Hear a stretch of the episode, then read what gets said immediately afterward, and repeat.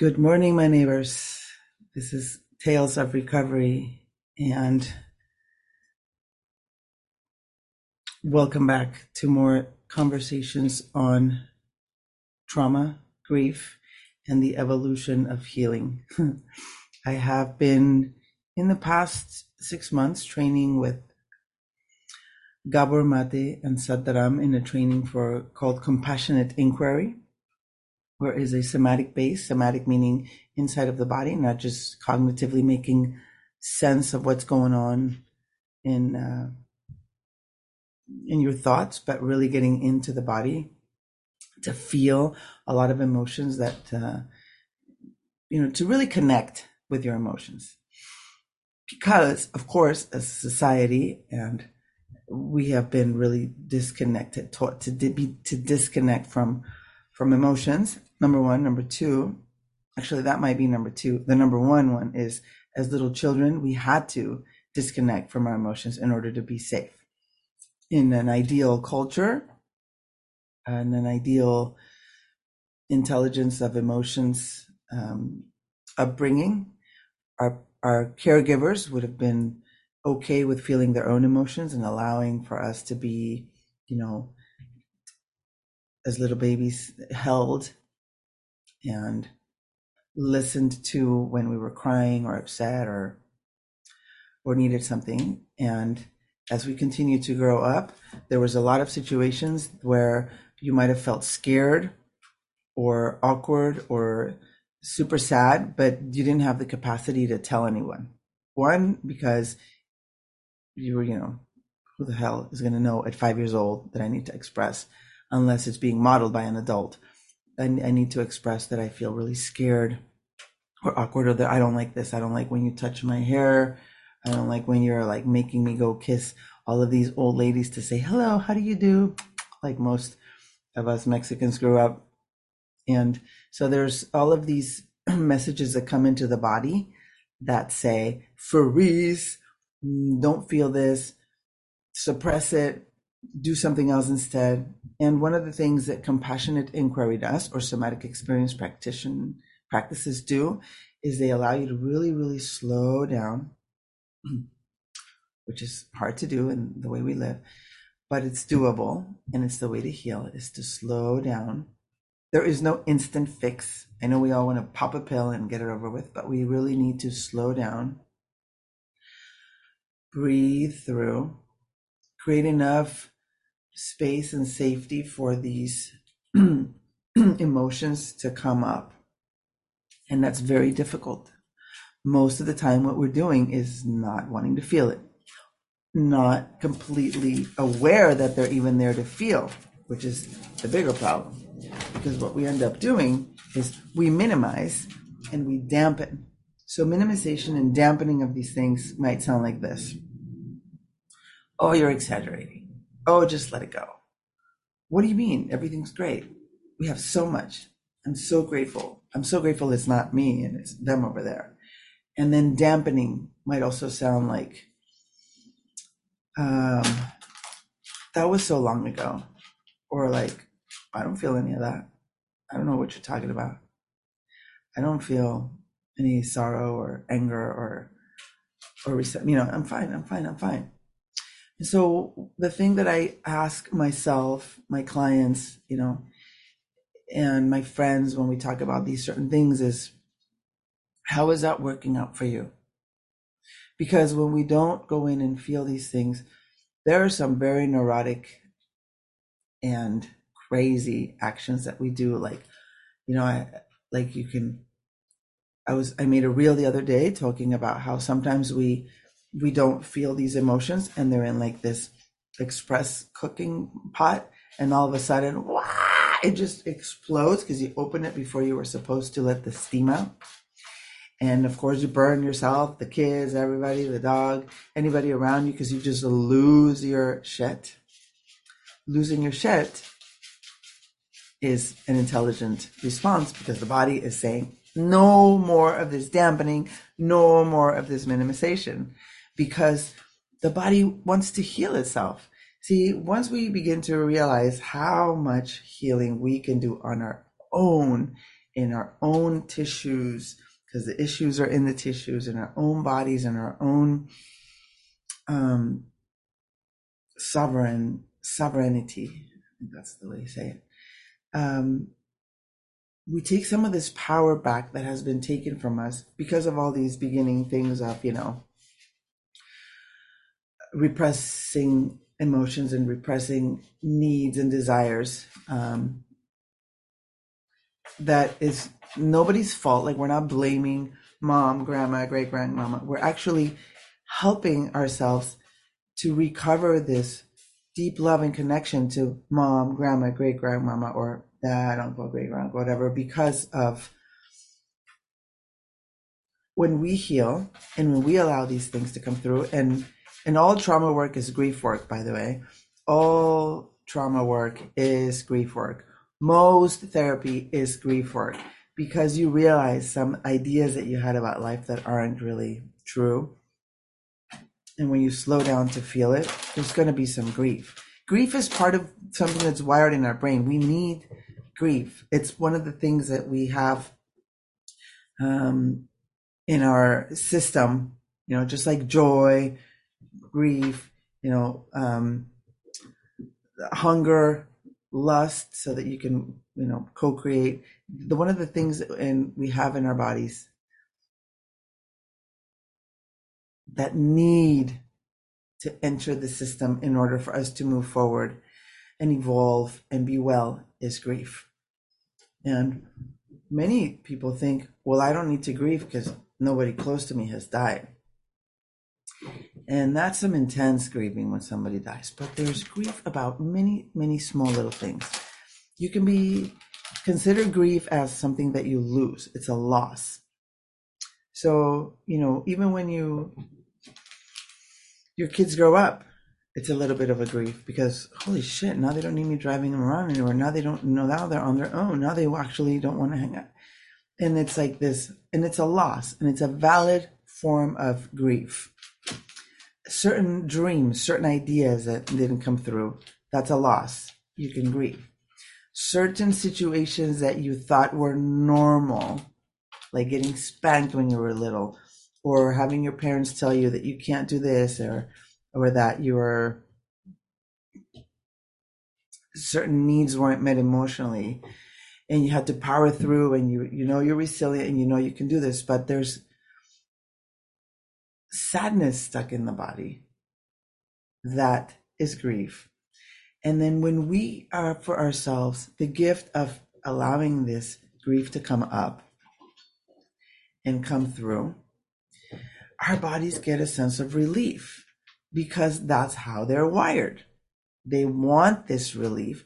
We are called to practice grief and to relieve. You know, your ancestors were drumming around the fire, doing warrior cries, beating their feet on the ground, really connected to the earth, and weeping in the Temascal, in the sweat lodge, sweating it out, screaming it out, because these are practices that are mechanically embodied, put into this computer system of your, of your body. And as you cry and weep and grieve, what happens afterwards? I'll tell you what happens afterwards. You have a really good night's sleep. You're grateful to be alive. The joy that counterbalances this grief feeling, this grief processing, comes through, and all of a sudden, your oh, your eyes are a little more open to the brightness of the sky and of the flowers, and to the connection that you have with a particular friend or to yourself. And so, this past month was very intense for a lot of us. In these past forty-five days, and all of a sudden, oh, Happy New Year, Gregorian year, everything is back to normal, everybody get your shit together and, you know, drink your green juice and go to the gym. I, for one, I'm still in winter mode. I don't know about this Gregorian Happy New Year shit. It's still dark in my life, and I'm still in winter mode. Come spring, we'll see about the daily green juices again. And it's too cold, really, for green juices right now. It's more tea time for me in this body, in the winter that I'm still in, and not in the Gregorian Happy New Year bullshit. And this past forty-five days, whatever day, sixty days, that we get so pressured into going, going, celebrating, pretending everything's great, happy this, happy that, buy everybody gifts and gather. And there's some beautiful things about gathering with your loved ones, of course, because this, well, because you love, you know, because of the heart expansion and connection and laughter. And that's what we like to do, inter-exchange um,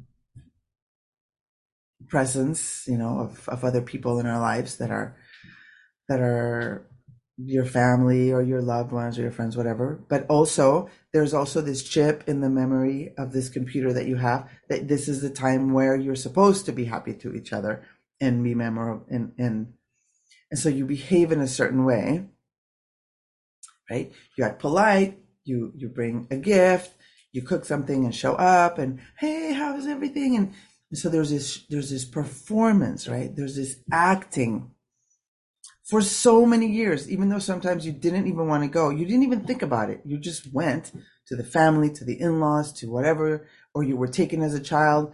And these, these, these, these, these meals happen and people sang songs or people got drunk and people got, whatever the hell happened. It was something that you did no matter what, because it's the season.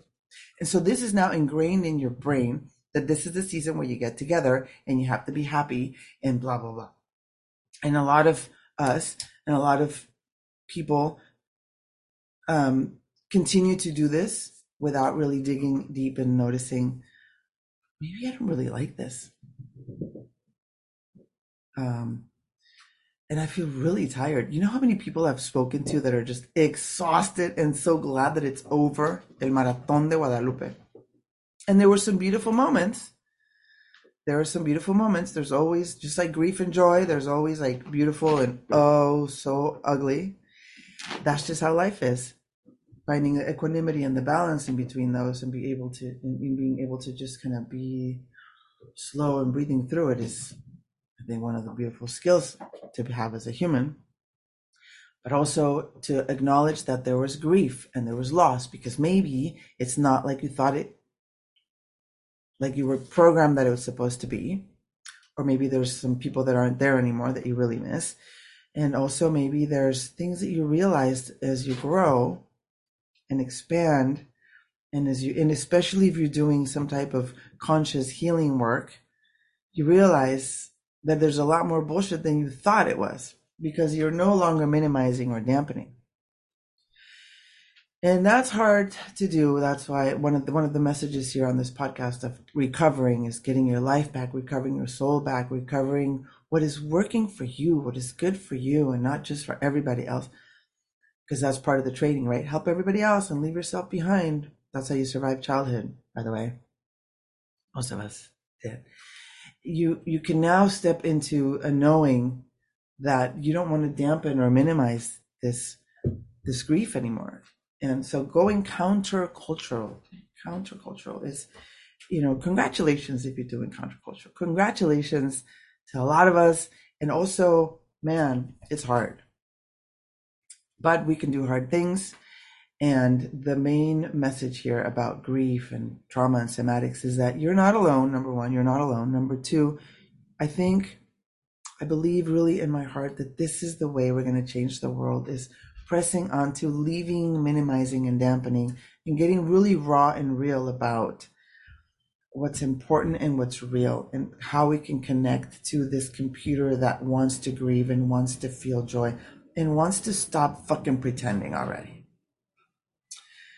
The pretending is exhausting, and I think a lot of us grieve that we just have been pretending for so long.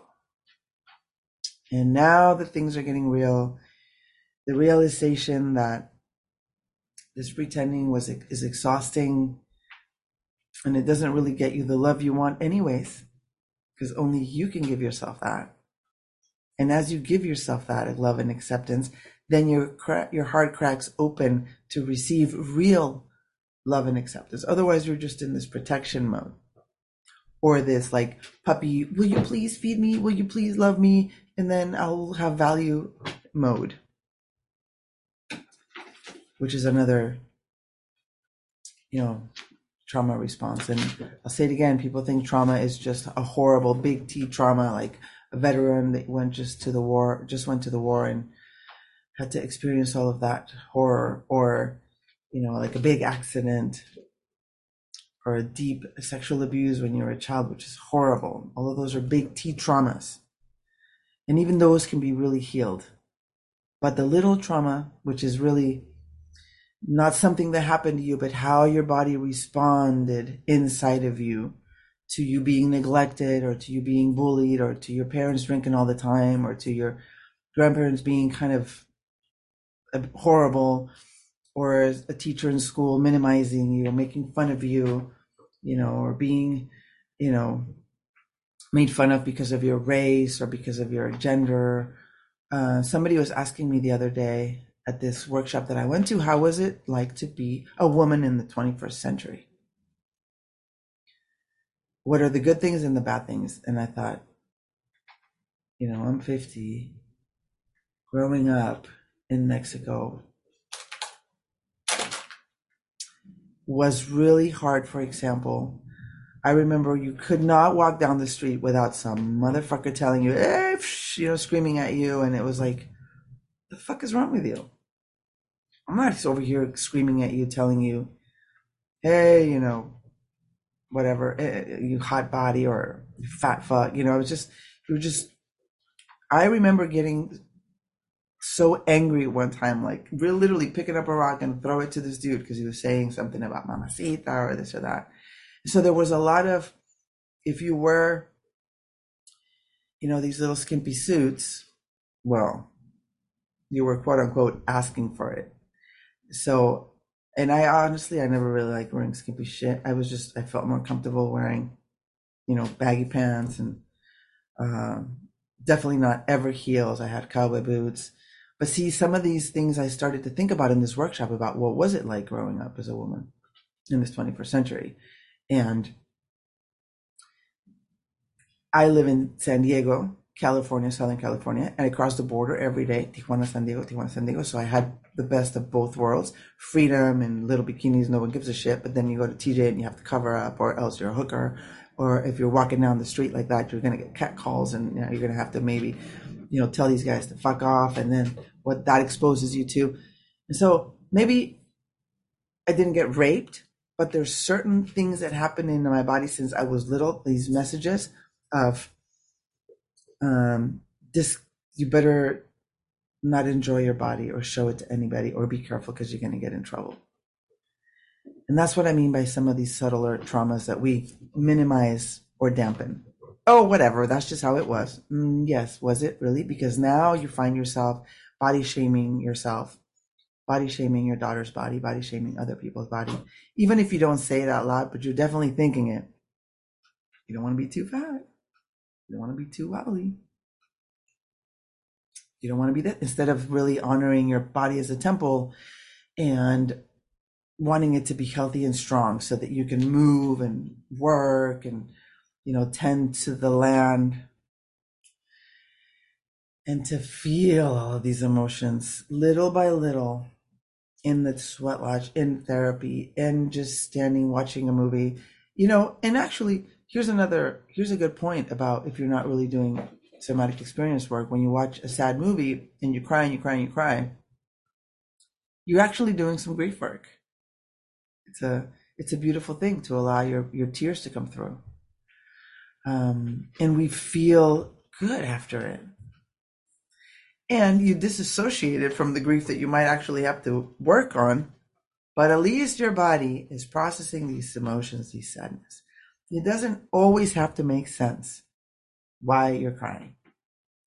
What does have to make sense is that you honor your body while you're crying, and that you allow and give yourself this birthright. We're, we're recovering our birthright. Oh, I can feel this. And I'm not some crazy crybaby, annoying little bitch, which is what the programming might be. No, you're a sentient being, sovereign in your body, allowing for these emotions to be felt, to have space, and to be processed and alchemized so that you can then open your heart for even more joy. And little by little, your capacity expands. It's not going to start right away being this huge, you know. I mean, even as you work on this for many, many years, I still find myself surprised at some of the things that I noticed that I, you know, when I was little, I went through, I held through emotionally, not really realizing how hard it was. You know, to, to feel when you're a little girl, to feel that, you know, you're alone, or that you're not meeting somebody's mark, or that you're anxious about this in school and you just have to do it anyway. I mean, there's so many little things that we can go back and tend to that then allow our body to be more at ease in our fifties, forties, thirties, sixties, seventies, whatever. The work never ends, but it's good to work because, I mean, one of my motivations is really health and wellness and liberation. And that's the main point of therapy, right? Of somatic practice, of of getting in. Even I think of life as liberation. We want to live freely, honoring ourselves and the planet and those around us. And I encourage one hundred percent responsibility. The blame game doesn't really work because it gets you outside of yourself. And it's part of this minimization and dampening. So coming in and uh, owning our grief, owning our responsibility that nobody else is going to, like, we don't have to wait for anybody else to behave in order for us to feel worthy or or or beautiful or or good. No, man, that's not going to happen. one hundred percent responsible and sovereign is for us to do. And then we work it out with others, and then you can have difficult conversations, or uh, or go your own separate ways, or or show up in a different, with a different perspective to these gatherings next year. Maybe we can slow it down next year, or not jump into it, and really tend. They're very tender moments, and I, we're still in it, right? It's still pretty tender. I don't know if we come out of this shit until spring. The seasons are here for us to follow and learn from. The Gregorian calendar shit just keeps us in this wheel of hustle and bustle. And so to make a note of that is a liberation in itself. So we're not going to force anyone's agenda on our bodies anymore. At least I'm not. I'm still in winter mode here. And come February, where things might change, uh, things will change. Things are always changing. That's the one thing we can be for sure about, is change. I do want to offer an invitation for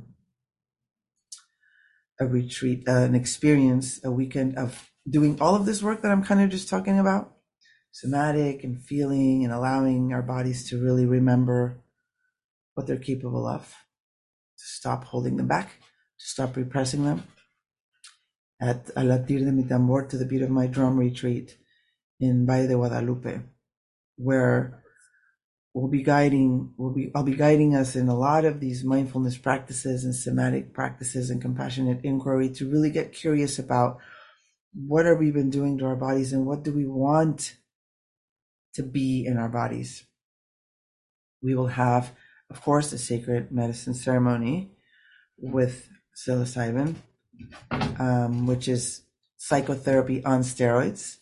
What happens in these ancestral medicine journeys is that a lot of these um, emotions that we haven't allowed ourselves to feel come through, and you really get to feel and see what you haven't been wanting to feel and see, but also what you haven't been allowed to, or even known that you had permission to feel and see. It's such a powerful experience in a container of safety and groundedness, and of mm, knowing how to ground, how to stay in your body and and feel really safe. So safety is a main thing. And then we'll go into the sweat lodge, which is another phenomenal infrared volcanic rock heat that is like you're going into the womb of the mother. So it's a it's a time of rebirthing. They're really good. Um, really powerful, actually, practices for healing, uh, for allowing grief. Of course, most of us cry in the Swalaj.